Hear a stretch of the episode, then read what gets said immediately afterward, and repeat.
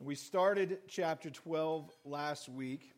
And if you remember, the uh, scribes and the Pharisees have been following Jesus continually, just looking for things to pick at, just looking for something to be upset about, really uh, looking for reasons to not believe that he is the Messiah.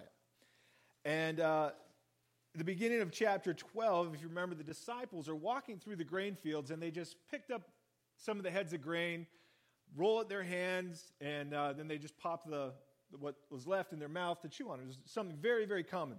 Uh, but they accuse Jesus of allowing his disciples to break the Sabbath.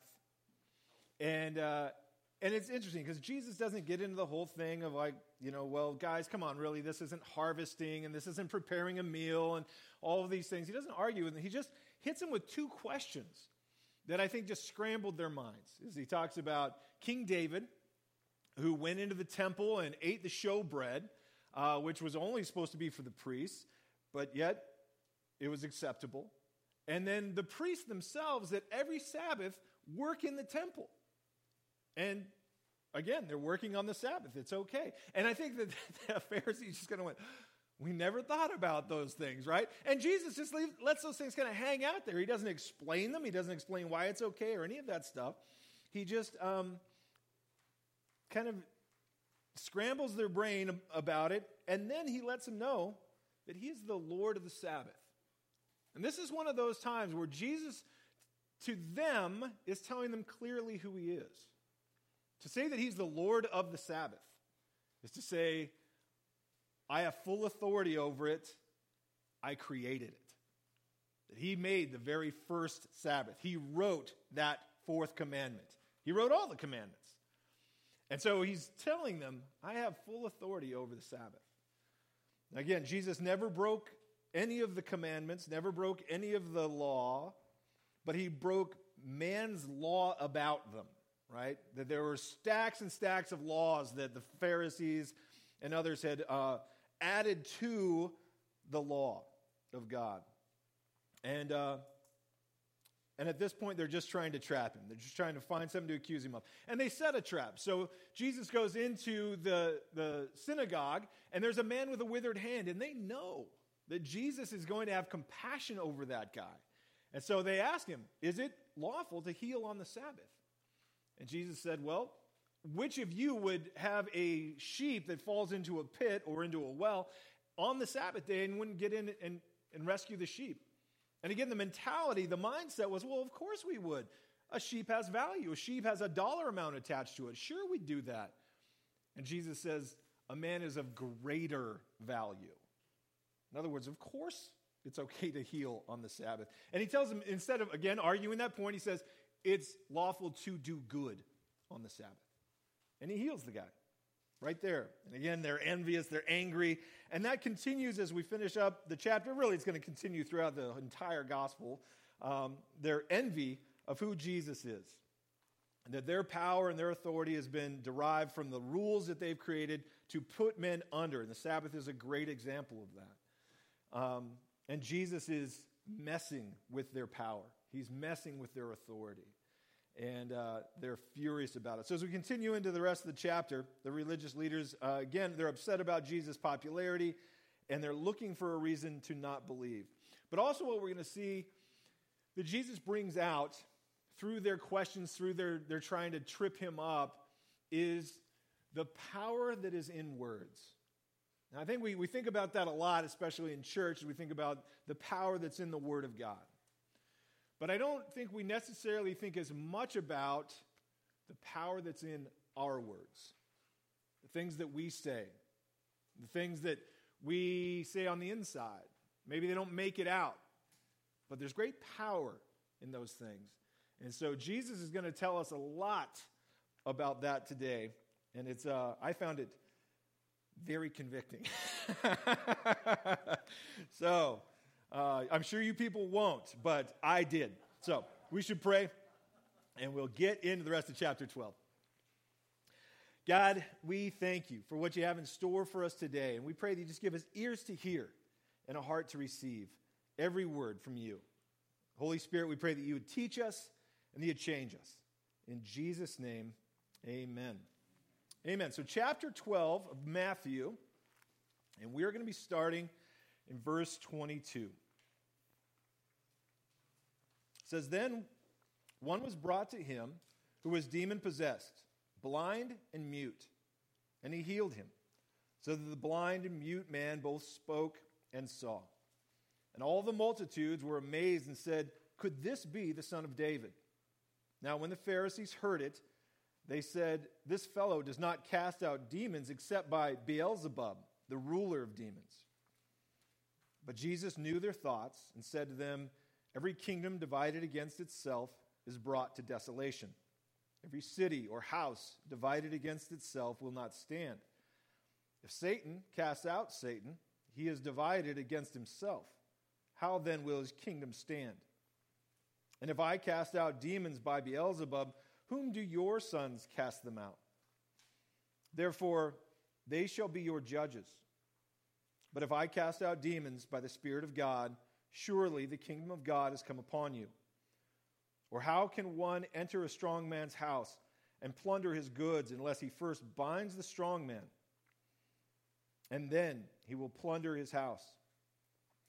He who is not with me is against me. He who does not gather with me scatters abroad. And therefore I say to you, every sin and blasphemy will be forgiven men, but the blasphemy against the Holy Spirit will not be forgiven men. Anyone who speaks a word against the Son of Man, it will be forgiven him. But whoever speaks against the Holy Spirit, it will not be forgiven him, either in this age or in the age to come. I know that's kind of a big chunk and there's a lot there, but we'll go through it and break it down uh, as usual. This man is brought to Jesus, and this guy's in bad shape. He's demon possessed, he's blind, and he's mute. So, just one of those would have been a hopeless situation uh, in that day, and in most cases, in our day still, right? And so, this guy's brought to him is just a wreck, and um, Jesus just absolutely delivers, delivers him 100%. Now, this should be reason to celebrate. You would think that, that everyone who saw this happen would be so overwhelmed with joy that this guy has been set free that there would be nothing but joy. And, and I think for the most part, that's what we do see that the, the multitude that was there, uh, it says that they were amazed. And they began to ask with more intensity, not like this is the first time they've ever asked this, but they're asking now with more intensity is could this be the Messiah? Could this be the son of David? That's what that reference there is in verse 23.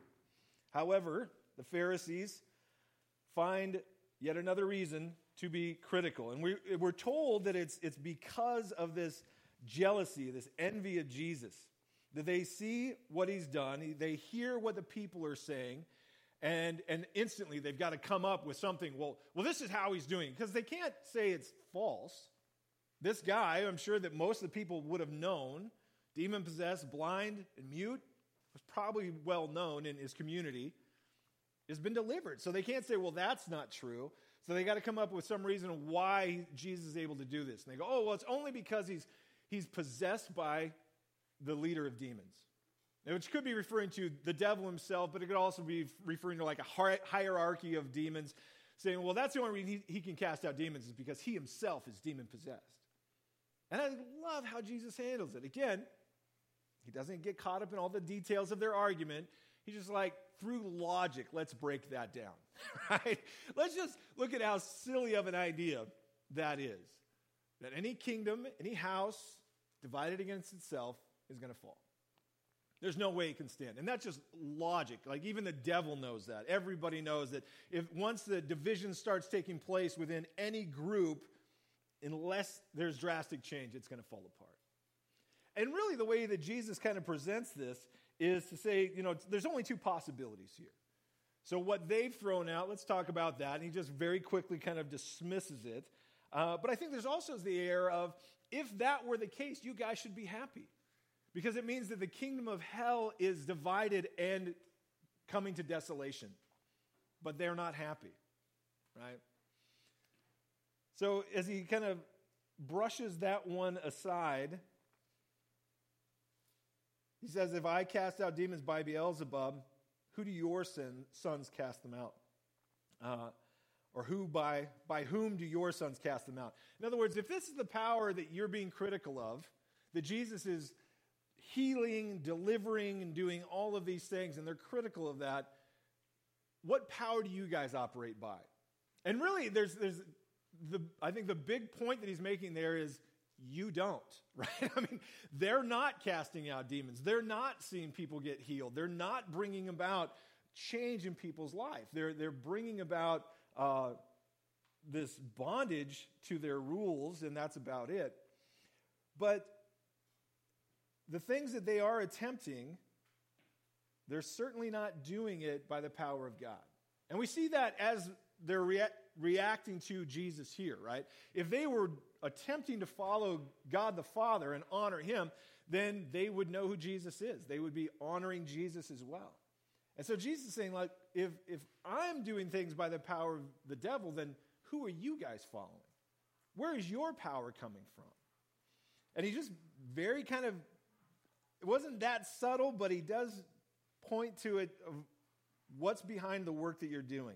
Now, it is interesting that there was a, uh, a group of Jewish Pharisees that were kind of famous for casting out demons or attempting to, right? And there were different schools, uh, and it's, it's kind of turned into like a Jewish mysticism. And it was certainly uh, a, around in Jesus' day here.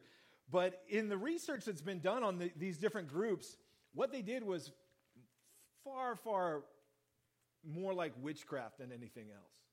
That their focus wasn't on the power of God as much as, it was on special prayers that they had put together and, and special anointing oil and incense that would be burnt, which was all just like witchcraft. It, it's the special word that's spoken, it's the special brew that's put together. And so, in some ways, it could be Jesus was pointing to that as well, going, Look, the guys that you, got, that you look to as the authority over demons, where do you think they're getting their power from? It isn't heaven, it's not God the Father. But then he kind of shows the contrast to that. So he's dismissed their argument, like I said, just simply through logic. And now, verse 28, he says, But if I cast out demons by the Spirit of God, surely the kingdom of heaven, excuse me, the kingdom of God has come upon you. And this is where Jesus gets very serious with them. No, not that he hasn't been serious, but it, it takes a different tone at this point. Going, look, now's the point of decision. Because either it's by the power of the devil or it's by the power of God, but it's one or the other. And it's time to decide. Because if I'm casting out demons, if the things that I'm doing are by the power of God, then his kingdom is here. And again, it's, it's very intense the way that Jesus presents this to him because it is time for them to make a decision. And it also, he begins to kind of explain what he's about.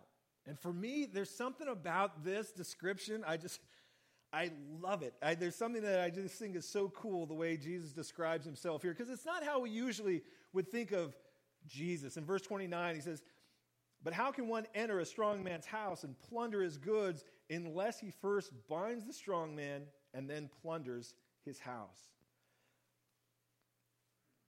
For years, for thousands of years, at this point, the strong man, the devil, has been comfortable in his fortress, taking mankind captive. And Jesus is saying, See, Nelson, he's following along, man. I like that.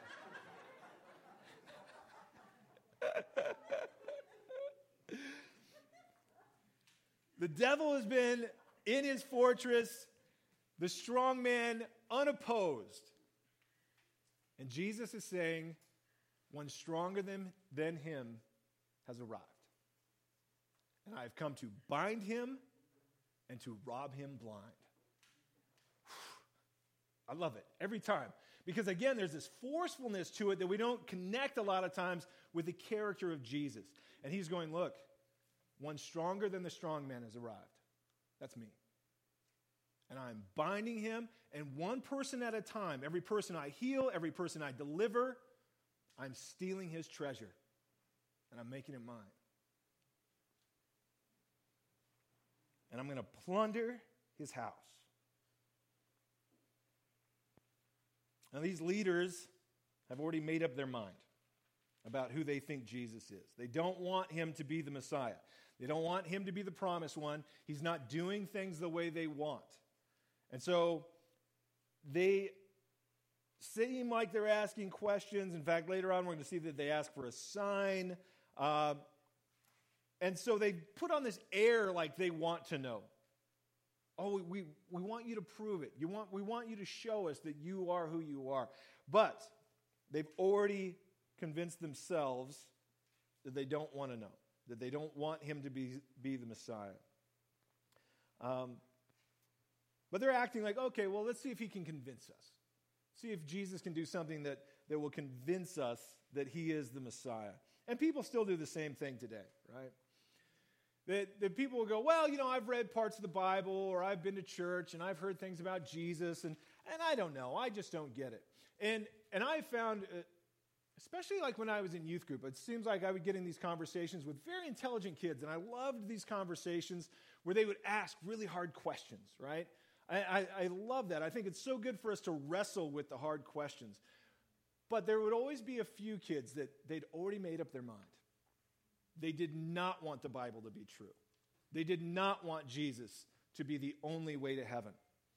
They wanted it to be a wide road where everybody went because they had in mind what they wanted to do, right? And Jesus was going to get in the way of that. Just like the Pharisees, just a little different flavor to it. And so, no matter what evidence I would present, no matter how long we would talk, no matter what, how many verses I would point to, they'd just go, I don't get it. I just don't get it. Just prove it to me, right? And like those Pharisees back in the day, people still look for reasons not to believe. That's all they're looking for. They're not looking for reasons to believe, they're not looking for truth, they're looking for reasons not to. Now, Jesus makes it clear that there's no gray area when it comes to him. And that's where I think a lot of these people try and hide. It's like they're in this gray area, this undecided place. Well, I'm open to it, but I don't really know. We'll see if Jesus can prove himself enough to me. And it doesn't matter what they hear, what miracles they see, they're still going, well, I don't know. And Jesus in verse 30 makes it clear that those who are not with me are against me. It's one or the other. There's no gray area with Jesus. And I think that's a good question, first of all, for us to ask ourselves, but when we get in those conversations with people, and I think it's good and it's healthy for us to have those conversations about who Jesus is, is to take them to that simple place of who do you say that Jesus is? I believe he was a teacher. Oh, I believe he was a good man. I believe he was a prophet. We said stuff no one ever dared say. He said he was God and the only way to heaven. So either that's true or it's not. Either you're for him or you're against him. You gather people to him or you scatter them away. It's, it's one or the other, right? And so he's making it very clear to them and to us that at some point we got to decide who Jesus is. Now, he warns them and us through this gospel from Matthew that there is a danger. And, and it's called the blasphemy of the Holy Spirit. I want to spend a, just a little bit of time on this. It's important because it's been misunderstood, it's been mistaught. I've had people tell me I can't be saved. I committed blasphemy of the Holy Spirit. I'm lost forever because they didn't understand what that was. Okay? And, and it sounds, I mean, it's terrifying because Jesus says that it will not be forgiven. So, what is blasphemy of the Holy Spirit? What is the unforgivable sin? And again, we, we picture like the worst thing we can possibly imagine. And then at some point, God's going to go, That's it, you've gone too far, right? But it's, it's not that. It's not some event, it isn't something we do one time and that's it, we're lost. Um, again, it's important to keep what's said here in context of everything that's going on. Here are these religious leaders, the men who knew the scriptures. They've seen Jesus do miracles, heal the lepers, give sight to the blind, cast out demons. They've heard his teaching. They are accountable for a, lot of things. While they're still sitting there like, well, we're undecided. These were the guys that should have known. And so, on top of all of that, by Scripture, we know that there is also the work that the Holy Spirit is doing. So, everything that Jesus has done is being supernaturally confirmed by the power of the Holy Spirit. And that's what the Holy Spirit does. You know, there's a lot of people out there that blame all kinds of craziness and nonsense and say, oh, that's the Holy Spirit. You know the Holy Spirit's about? Bringing people to Jesus. That's it. Now, there are things that he does to accomplish that, but that's his number one goal, is to bring people to Jesus. And so he's doing that even at this time with the scribes and Pharisees and everyone else, speaking to them, going, Everything you're seeing is true. Everything that you know in the scriptures is being fulfilled right now. And the blasphemy of the Holy Spirit that Jesus is referring to is choosing unbelief in the face of all that evidence. It's telling the Holy Spirit, You're a liar. I will not believe. Now, if a person repents of that within their life, sure, they're going to be forgiven and they're going to receive forgiveness from Christ and, and receive salvation. But if they die in that state, they're lost. The only unforgivable sin is unbelief. That's what the blasphemy of the Holy Spirit is. Okay? So it isn't as complicated as people make it. It's not as scary as people make it. And it's not a one time thing that if per, a person were to say that the Holy Spirit's a liar, they're lost forever. No, they can repent, just like all sin. But if they die in that state, they're lost. It's the only thing that cannot be forgiven is unbelief. And these religious leaders are probably more in danger than anybody else because they have so much that they know, so much that they are held accountable to. And they're absolutely standing in the face of the Holy Spirit, saying, We will not believe you. And Jesus is, very lovingly giving them a warning. Guys, you can't be forgiven of that sin. Now, verse 32, excuse me, verse 33 says, Either make a tree good or its fruit and its fruit good, or else make a tree bad and its fruit bad. For a tree is known by its fruit. Brood of vipers, how can you, being evil, speak good things? For out of the abundance of the heart, the mouth speaks. A good man, out of good treasure of his heart, brings forth good things.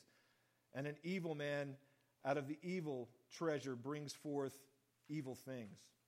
But I say to you, that every idle word men may speak, they will be accountable for it in the day of judgment.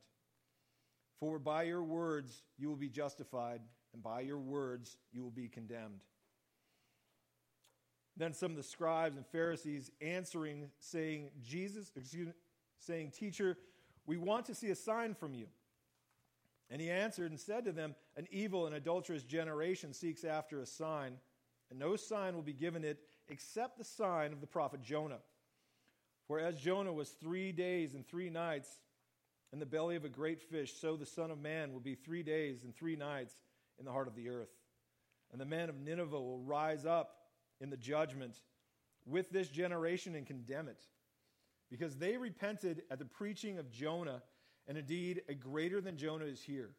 The queen of the south will rise up in the judgment with this generation and condemn it. For she came from the ends of the earth to hear the wisdom of Solomon, and indeed a greater than Solomon is here. Now, again, these warnings are being said in a large group. The multitudes are right there, but Jesus is very pointedly shooting them at the scribes and the Pharisees. And they're, they're beautiful, but they're, they're so simple and profound. the example of a tree and its fruit. It's so easy to understand. And it, it, it explains so much about we as humans, right? We will bear fruit, good or bad, and we'll be known by it.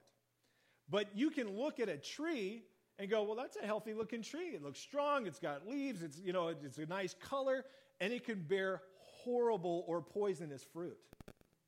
So the outside, it looks great, but what it produces is what it will be known by. And the same is true for our lives. We can look like we've got it together on the outside. The Pharisees certainly did. They had the right robes, they had the right mannerisms, they spoke in polite tones. And they were bearing poisonous fruit. And Jesus does not mince words. He doesn't soft sell the, the, the, correction he's bringing. In verse 34, he calls them a brood of vipers. There's no way you can say that in a nice tone, right? That doesn't come across like, well, maybe he meant that in a nice way, right? In fact, in their culture, that was calling them sons of the devil. That it wasn't just like, you guys are a bunch of snakes, but spiritually, you're a brood of vipers. You're connected to the, that serpent of old, the devil himself.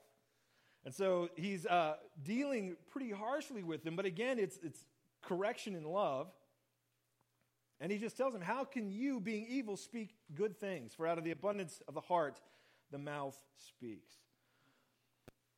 Now, again, the idea is the intent of the words that we speak, right?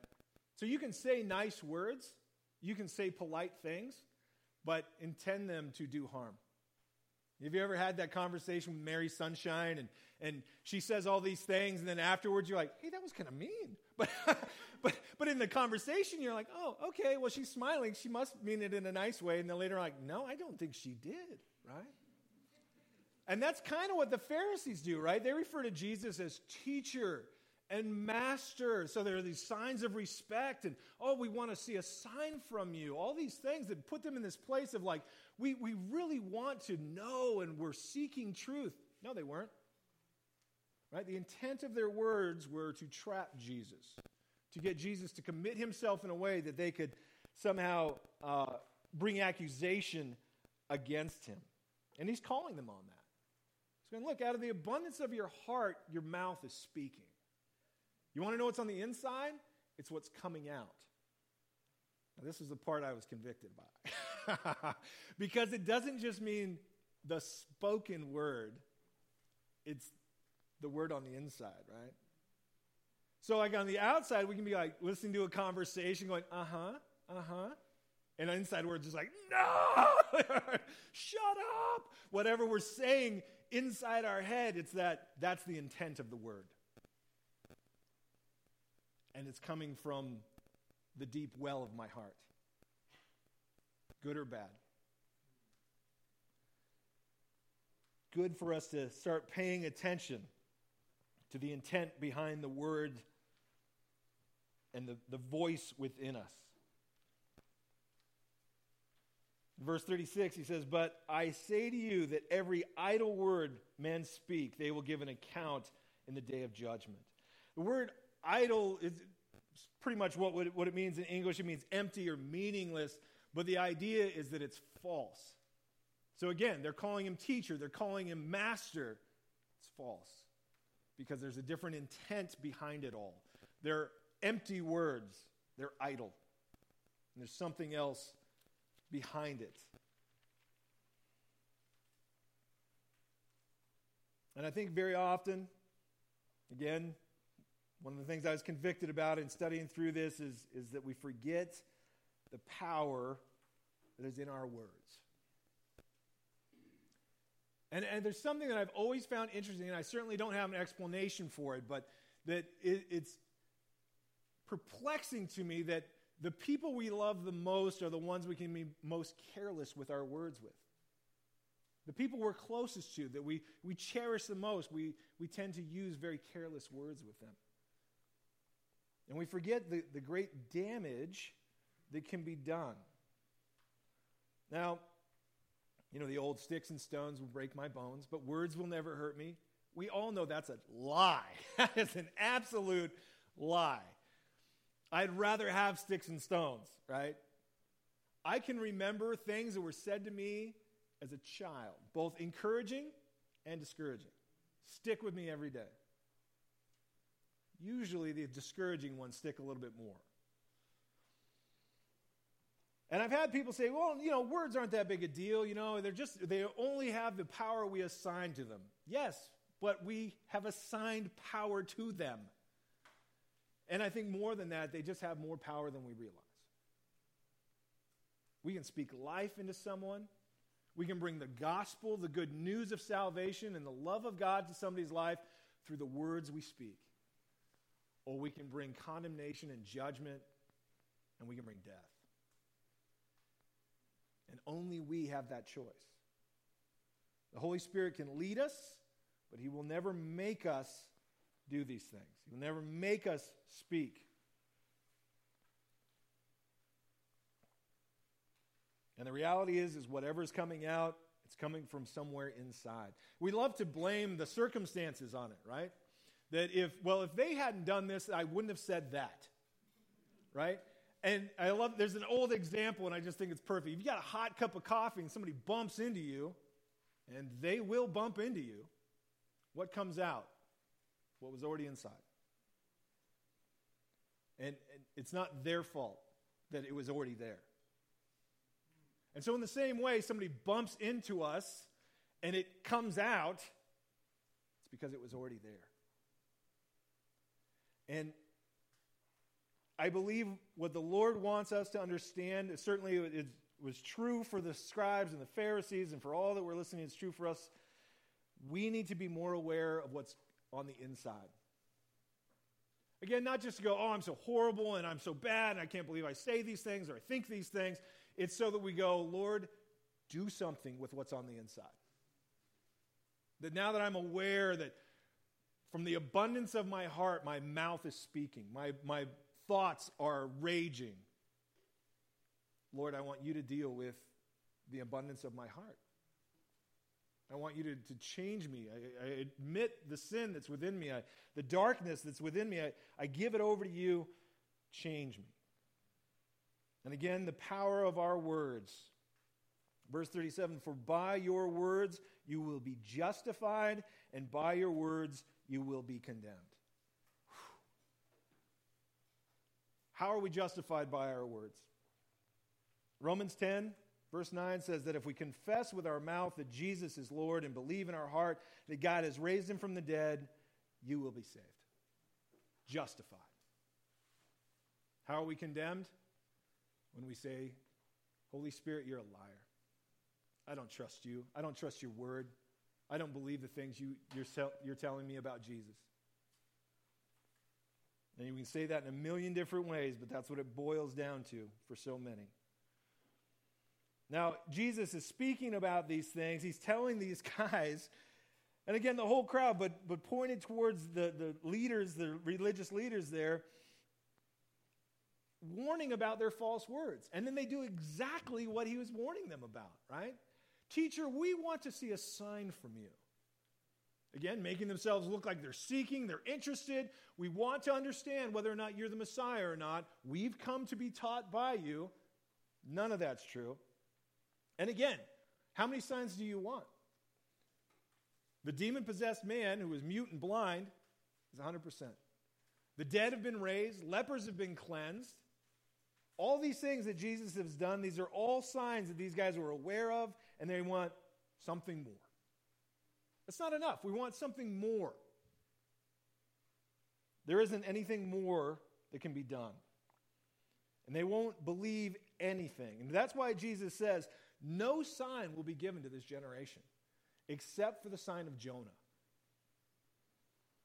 And he goes on to speak of Jonah and Nineveh. It says, The people of Nineveh will rise up on the day of judgment, and they will condemn you because they repented of the preaching of Jonah, which, by the way, was horrible preaching. I mean, eh, we, we think the story of Jonah a lot of times from cartoons and children's stories and stuff that, no, that Jonah, when he, after the whale and everything, he ends up in Nineveh, and that his message was repent. It wasn't. His message was in 40 days, you're all dead. and I'm going to go up on the hill and watch it. Bye. That was his message. That was the whole thing. And people are like, dang, we should repent. And Jonah's like, no, don't do that. And, and they did. So they repented at Jonah's horrible doomsday preaching. Yeah, they're going to rise up and they're going to tell those Pharisees, look, we, re- we repented at a preacher that hated us. and you would not repent to the Savior that loved you. The Queen of the South came all the way to hear the wisdom of Solomon. Why? Because she wanted truth. That was her whole thing. Nobody went seeking after her. She came all the way to Jerusalem to hear the wisdom of Solomon. She just wanted truth. And again, that was not a small task for her to journey all of that way. And she would condemn that generation and go, Look, I just wanted truth, and you had truth right in front of you, and you wouldn't hear it.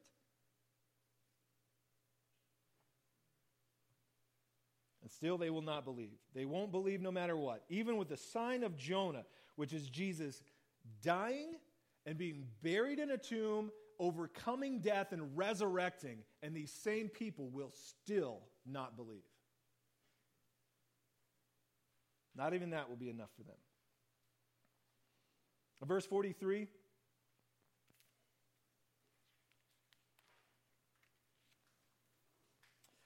says, And when an unclean spirit goes out of a man, he goes through dry places, seeking rest, and finds none. And then he says, I will return to my house from which I came. And when he comes, he finds it empty, swept, and put in order. And then he goes and takes with him seven other spirits more wicked than himself, and he enters and dwells there. And the last state of the man is worse than the first, and so it shall be with this wicked generation. And while he was still talking to the multitudes, behold, his mother and his brothers stood outside seeking to speak with him. And one said to him, Look, your mother and your brothers are standing outside seeking to speak with you. But he answered and said to the one who told him, Who is my mother and who are my brothers? And he stretched out his hand towards the disciples and said, Here are my mother and my brothers. For whoever does the will of my Father in heaven is my brother and sister and mother. Now, it seems like Jesus changes subjects or maybe jumps back to the sub- subject of demon possession. Um, and there are some really interesting points he brings out. I think a lot of times getting to this section, we get distracted about what does it mean that a demon goes into dry places and then he brings back seven others and all these other things. Uh, and, and, those are interesting points that Jesus uh, mentions, but that's not the point of what he's talking about. Again, speaking to the religious leaders, but also speaking of Israel as a whole he's warning that he is the one that's there to clear the house, to set things in order. And that this is their best opportunity to believe and repent. That there's a peace over the land right now, that there is a, a clarity to the Word of God that has never existed until Jesus sets foot on the earth. And their opportunity to believe is right now. And if they will not believe, their end state will be worse than their first. That in the end, what's been set in order will all come to destruction. And it would all happen by 70 AD. All of Jerusalem completely leveled. And he's warning them that this is the time. Don't keep putting it off. And, and we know that this is an example or a picture of, of those things when he says, and so it shall also be with this wicked generation. That those who were there, those that heard Jesus, saw the miracles he did, is their best opportunity to believe. And if they would not believe, their end would be far worse. And then there's this like little side note that Jesus' mom and his brother show up, which is important. Uh, for a couple reasons. Uh, being raised Catholic, I was always told that Jesus had no other family, that Mary was always a virgin, um, cannot be explained through Scripture at all. That's just church tradition. Uh, Jesus had brothers and sisters. And, and they arrive, and it could sound like Jesus is being rude, right? Mom's at the door, brothers are there, and he's like, Who are my mother? You know, what, he, what he's saying again is it's all tying together with the context of what's happened, right? The religious leaders are the ones going, We're the ones favored and chosen by God. We are the family of God as Israel. And what Jesus is saying is like, No, it's not about who you think you are. It's not even by blood as far as being of Israel. Who are those favored by God? Who are his family? Those who do the will of the Father. That's it. It wasn't the Pharisees just because of who they were. It wasn't Israel because of blood. It wasn't by any tradition or any heritage. It's those who do the will of his Father in heaven. Man, we've been adopted into an amazing family. But it is up to us to do the will of our Father in heaven. And so much of that comes down to the words we say. It, it, reveals who we are, it reveals what we actually believe. We can play church and we can play religion and we can play churchianity, but our words reveal who we are. And our thoughts and the intents of our heart are known only to us, should be like a mirror held up to say, Lord, these are the things I need to work on. I need you to work on in me, right? And give us the opportunity to be those that speak life and hope and salvation from honesty, right? Amen? Amen. Let's pray. Lord God, we are so grateful with your love, with your patience with us and that you have bound the strong man. You have set us free. Lord, that we are the treasures that you came to seek and save. And, and Lord, we want to be also those that are reaching out to the lost around us. We want to be used by you to see your can, kingdom expand and for souls to be saved. And we pray that you would use us, you would change us to be usable in your hands. And we just pray all these things in Jesus' name. Amen.